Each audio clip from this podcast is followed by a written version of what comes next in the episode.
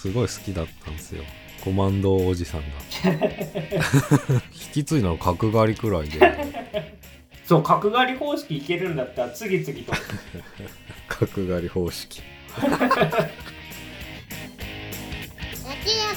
自分なタイムで。どうも慎太郎です。どうもそばです。この番組は映像業界で働く編集マンとアニメ業界に携わる構成作家が映画について話すラジオでございます。うい。えっとですね今えー、1月21日なんですけども2日ぐらい前にですねパルワールドっていうゲームが発売されましてはい。2日間で売り上げが300、えー、万か。300万以上で Steam でも大人気でストリーマーの人がめちゃめちゃゲーム実況してるんですけどそれがどっからどう見ても見た目ポケモンなんですよね。うんうん。それでまあゲーム性はもちろん面白くて大人気なんですけどその見た目があまりにも任天堂に喧嘩売ってるんじゃないかっていう盛り上がり方をしててですね。モンスターがいっぱい出ててまあ限りなくポケモンっぽい、ポケモンっぽいモンスターをプレイヤーが捕まえていくわけなんですけどオープンワールドの世界で。うん。モンスター手なずけることをテイムするとか、まあ、言うじゃないですか。うん。そのシステムが明らかにモンスターボール的なやつを投げてうん。その中にモンスターを入れてゲットするっていうとこまでまんまポケモンなんですよ、まあ召喚するのも一緒だよねまあ、去年エルデンリングとか大人気だったんですけど国産のゲームで。うん。もうそれを追い抜いてですねもう歴代ナンバーワンヒットになるんじゃないかっていうのが今21日の段階での世間の盛り上がりで。うん。それはスティスチーム上でってこと？チーム上でもそうですしあと XBOX あの持ってる人だとなんか XBOX ゲームパスっていうサブスクみたいなのがありまして月々定額払ってればそのゲームパス内でのタイトルは遊び放題みたいな。なんかそういうのでもプレイできますね、まあ、でも多分ねスチームで買っても安いと思いますよ。5000円もしないぐらいの。歴代1っていうのはどのフィールドで？あの売り上げの初速っていうのとあとスチームだと分かるんですよね。今そのスチーム内でこのゲーム今何人プレイされてますみたいな。うんうん。で今まで多分トップ APEX とかだったと思うんですけど確か。それの同時接続者数をすごい塗り替えたっていうので話題になってるんですね。まあやっぱスチーム上でってことなんですねあだからプラットフォームは Steam とあと XBOX あ XBOX もカウントしてる。同説は多分 XBOX は入ってないと思うんです Steam だから歴代1だけって記録はスチーム上。Steam ですね。っていうことだよね。Steam ですね。だからあまりにもその同時接続者数が増えすぎてい今多分ねサーバーダウンしてるんじゃないかな確か。なんかちょっと X のポスト見ましたけど。3060円ですね。あーでも全然安いなあのクオリティだと。でもなんか APEX とかタダだからなんか珍しいなと思ったんだよね。ああこういう系にすると。まあでも売れてるんだ。うんまだちょっと本当に出始めなんで今後 APEX みたいに、まあ、課金の要素とか出てくるのかもしれないですけど。まあ課金はあるだろ今のとまあでもそんな目新しいような課金の要素ない気しますね。なんか有料アイテムみたいなのは。ああいやこれから。これが多分、まあ、入っていくんでしょうけど。やっぱパッケージとして売るのは結構強気だなって感じるな。あーなるほど。うん見た目あまりにもポケモンなんでねどこまでいけんのかっていう。また 多分権利的なものクリアして発売してると思うんで大丈夫だと思うんですけど。まあでもそのモンスターのデザインは確かにまあ多分突っ込めない突っ込みどころではないと思うんだけど。でもその捕まえるシステムモンスターボール的なことはどうだろうね。これねゲームシステム確かに微妙なとこであのウマ娘ってあるじゃないですか、うんうん。であれのゲームシステムがまんまパワープロだったんですよ。まあだったっていうとあれ判決出たんだっけ？いや結構揉めてる最中そうでしょ？でともまんまそうだっていうと小沢君はコナミ側の人間ってことになるででもだって馬娘は違うって言ってるいやいやそれまあなんかだからあこれ OK なんだっていう。いやまあでもそれは総う額の考え方だからな。うんまあでもそこが争点だからさ。裁判で揉めてるってことはやっぱねそういうことなんでしょうけど知的財産的な話にねこのパリワールドもならなきゃいいななんて。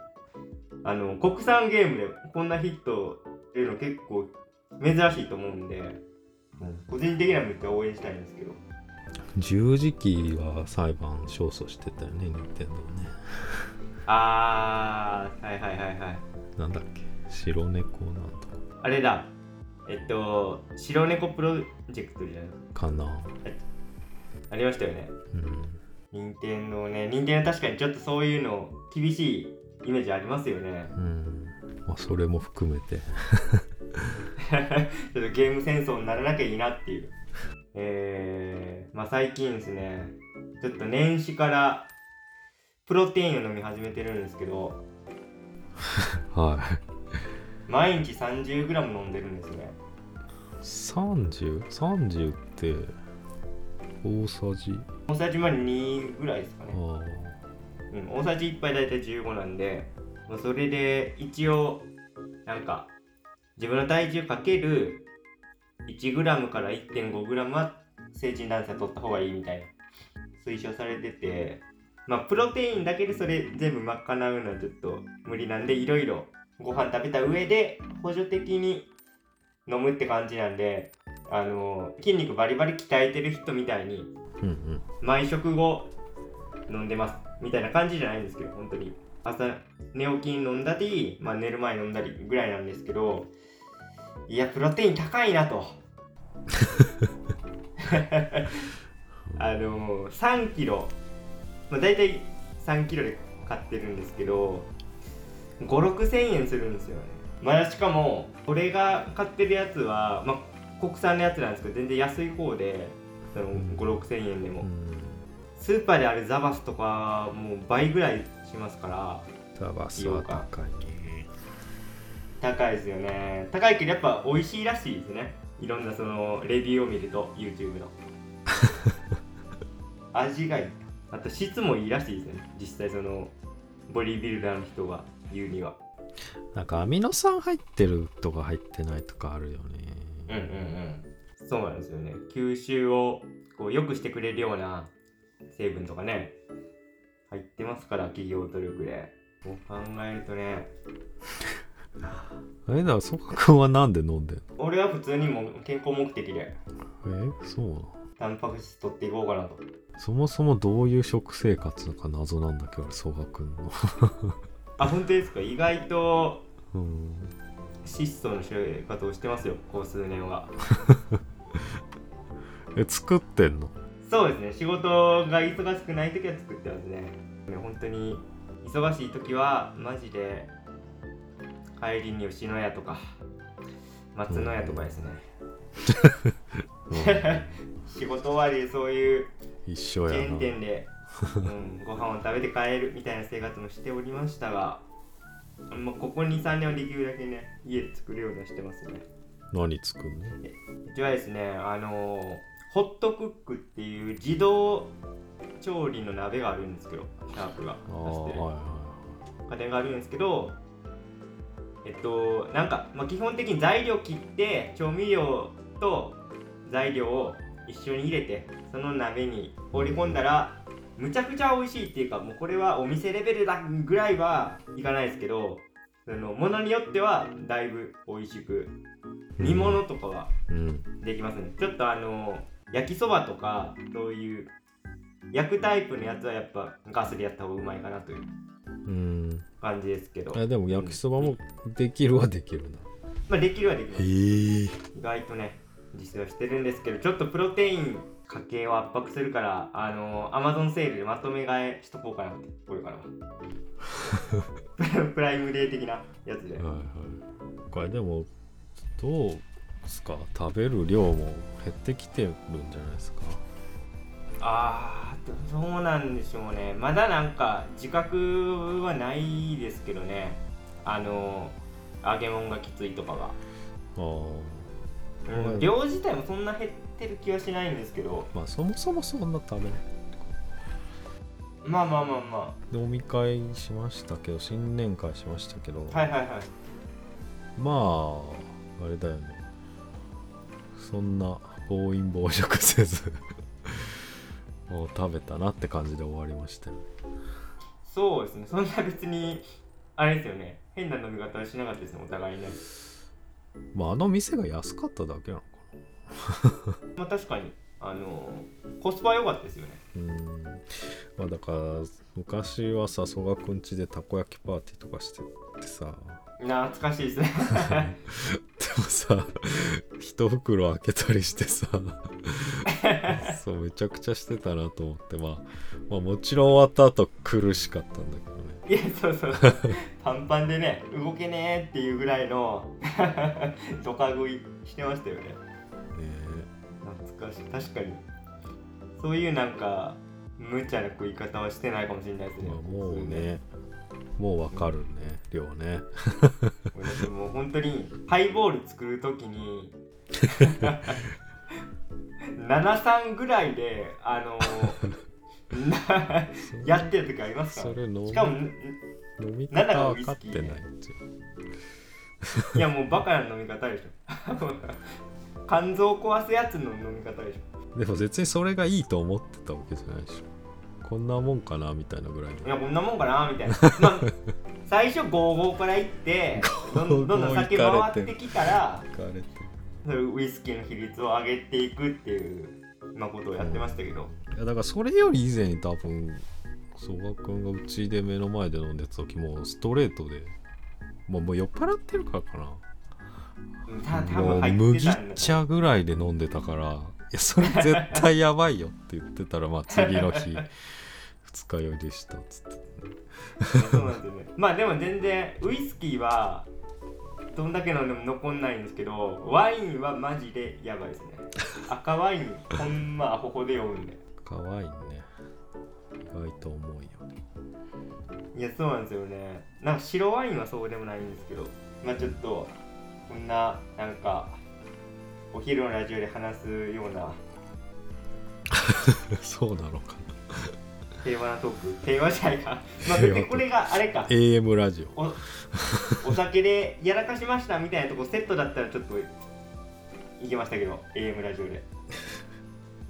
いやあーまあね。いやそこまで行くとちゃんと夜行けんじゃない 深夜帯でのうん。そうですね。あのお酒飲みすぎて気づいたらあの全裸で風呂入ってましたわっていうね。そこまで行くとお前ちょっとお溺れんかってよかったやんみたいなね まあオチがあればね。あればよかったですけどね。昼のラジオ落ちないからな。そうなのか。いいよ。まあ昼確かにね。でも昼のラジオでむっちゃ採用される職人的な人もいますよね。ああ笑いの怪物じゃないですけど。ちょうどいいやつ送ってくれる人いますよね。まあこれは主観かもしんないけどさ昼のラジオで読まれる住所と「オールナイトニッポン」で呼ばれる住所には俺は明らかな違いがある気がするんだけどバイアスかかってるかな。いやなんかあーでもその視点で見てなかったですけど、東京東側うん、からさらに、まあ、千葉とか、うんうんうん。まあ、千葉なのかなどうかなぐらいの住所がなんか昼間多い気がするんだよ。あー確かにな。なんか関東一帯っていうかね。うんまあだから「オールナイトニッポン」とかはとかとはなんかやっぱちょっと雰囲気違う気が。うん。いやそうかもしれないです。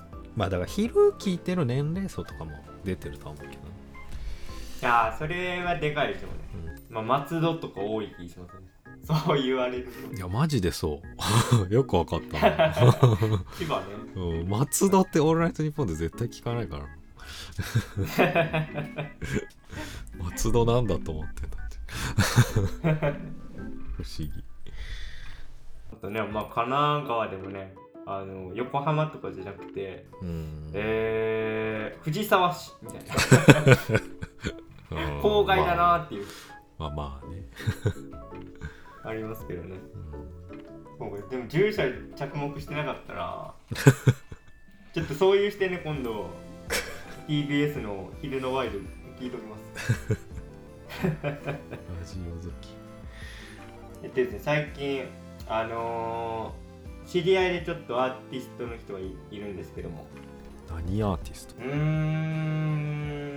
ん何がメインなんだろう。一応絵画系ですかねあの芸大出身の、まあ、友達でえっとまあその人がですねええー、小窓さんっていうんですけど大学の OB 会で4人ぐらいでちょっと原宿で個展をやるので来ませんかっていうことでお誘いいただいて遊びに行ってきたんですけど、うん。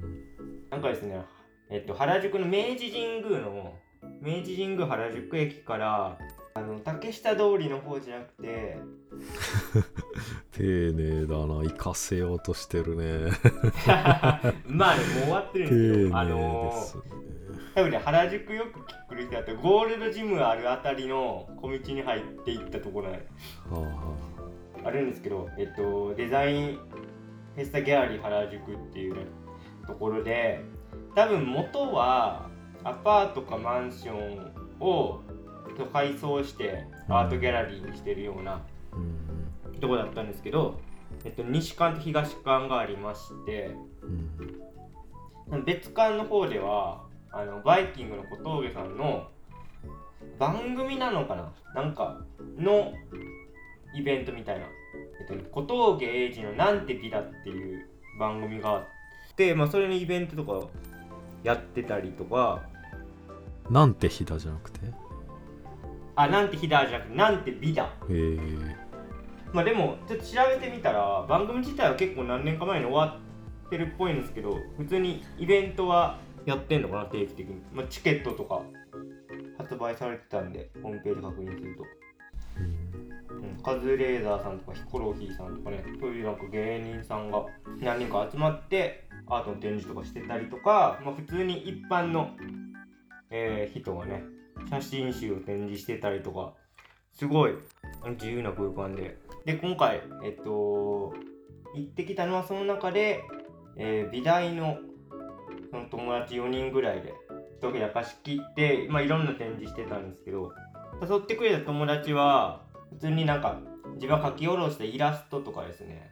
あとあのー小説とかも書く人でびっくりしたのがあのーそういうアートギャラリーとか何回か行ったことあるんですけどどんどんその展示されてる作品に値札が書いてあってですね目の前からどんどん売れていくっていうのがうん。新鮮でなんかよく画廊とかだと絵に売約済みとかこう書かれてペタって貼られてるとか、まあ、よく見るんですけどそういうんじゃなくてあのマジでお客さんにそのまま渡してお買い上げみたいなことをやってたんですよね。だから普通にインディーズのアートシーンってこういう感じなんだっていうのがびっくりしてこれあの理論上あれですよね。もしむっちゃ大人気のアーティストの人なんだったら展示が期間3日あるとしたらもうどんどんなくなっていくってことですよね。それはそれはそれで現代アートなのかな。ワンブロックもありませんみたいな。わかんないけど。追加で納品しないでしょ。多分。あないよね、まあ、そういう希少性もあるっていうか。ねそういうのも多分ライブ感なんだろうなと思って。あとですね。まあソマトさん以外にあと3人アーティストの人がいてあと1人の人は俺が行った時にはちょっと席外されてたんですけどなんかブレンダーっていう CG ソフトがあるんですけど、ブレンダーね、まあそれでなんかアニメーション出てそれの VTR 流してるやつがあったりとかですね。あとはコンテンポラリーアートっていうかそのキャンバスにこう絵の具を垂らしていくんですけどそれでなんか一つの絵として展示してたり。でそれの制作過程をなんか YouTube で撮ってるんですよね。なんかその絵の具を一旦凍らしてそれをなんか溶かしてアートにするみたいなちょっと変わった制作技法でやってるんですけど多分ね制作で多分何十時間もかかってるんですけどその YouTube で上げてるやつはなんか3分ぐらいのタイムラプスにしてて多分ねすごい早回しでやってるんですけど。その作品 QR コードが書かれててそれを読み取って、まあ、YouTube の動画と、まあ、一緒にそのアート鑑賞するみたいな。なのがあったりですね。なんかアメリカのカートゥーンみたいなあれですねアドベンチャータイムっていう、まあ、SF 作品。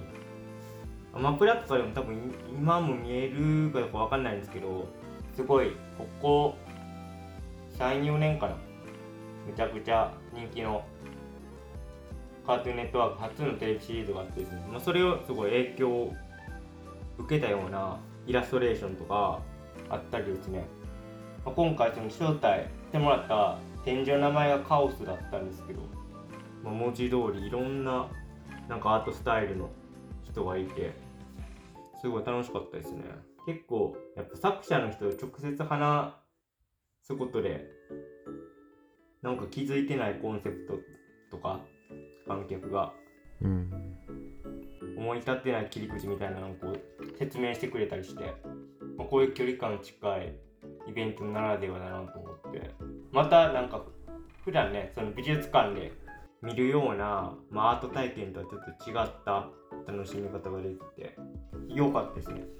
なんかそういう場所があるそういう市場があるんだなっていうのをなんか感じるよねアーティストがいて作品があっうん。てまあそれを買う人もいるしまあ見に来る人もいるしまあこの人のこれっていうかまあこの人知ってますかみたいな。でそのアーティストを手伝う人がいてたりとかまあそれこそその場所展示の場所がちゃんとそういう場所があるとかね。まあそういう世界があるっていうのはすごい感じるよねそうですね、まあ、そのアーティストの人によって違うと思うんですけど俺が今回行ったやつは入場無料でした。だけどそのあの小峠さんの番組のやつはチケット制だったりとか本当に出店者によって全然スタンスが違っててそこがねなんか同じ建物内で共存しててすごい業界だなと思います。なんか他のえっ、とフロアでも同時に何個か異なるアーティストの人がね出してたりしたんですけど普通にモデルっぽい人が自分写真集売ってる人がいたりとかあと結構ゆるキャラ的なそういうアニメルックの可愛いキャラクターものの自分で書き下ろしたグッズ売ってる人とかもいたりとかまあ普段全然目に入らないようなものにいっぱい触れることができてえ映画館以外にも休みの日行くのいいなと思います。あれなんですかね原宿はやっぱ土地柄そういうの活発うん。な感じなんだろうなと思って結構ギャラリーとかもね何個かありますもんね。有名なとこ普段あの上野とかそういう森美術館的なあと東京都現代美術館的なガッチガチのとこしか行ってなかったんで。うんまあアートというかイラストレーターの人の展示会とかね結構面白いんだけどね、いやそれで 俺あれなんですよ。あの盗作問題ですごい炎上した人いたじゃないですか。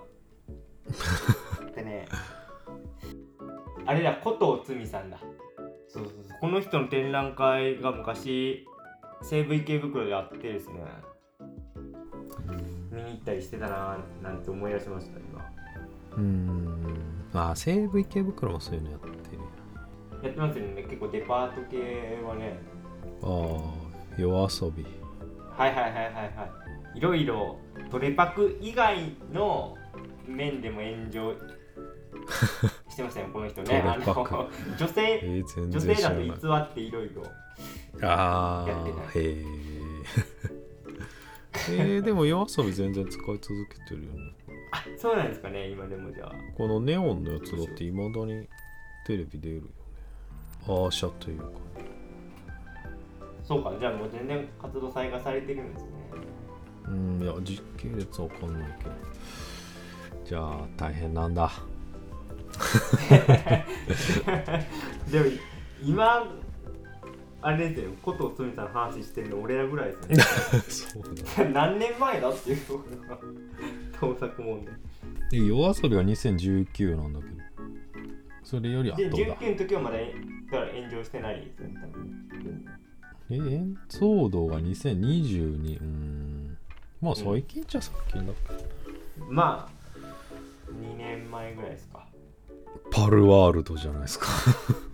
いやつながってしまった？あパルワールドっていいじゃないですかって言ったらダメなのか。まだ何にも起こってない。これね。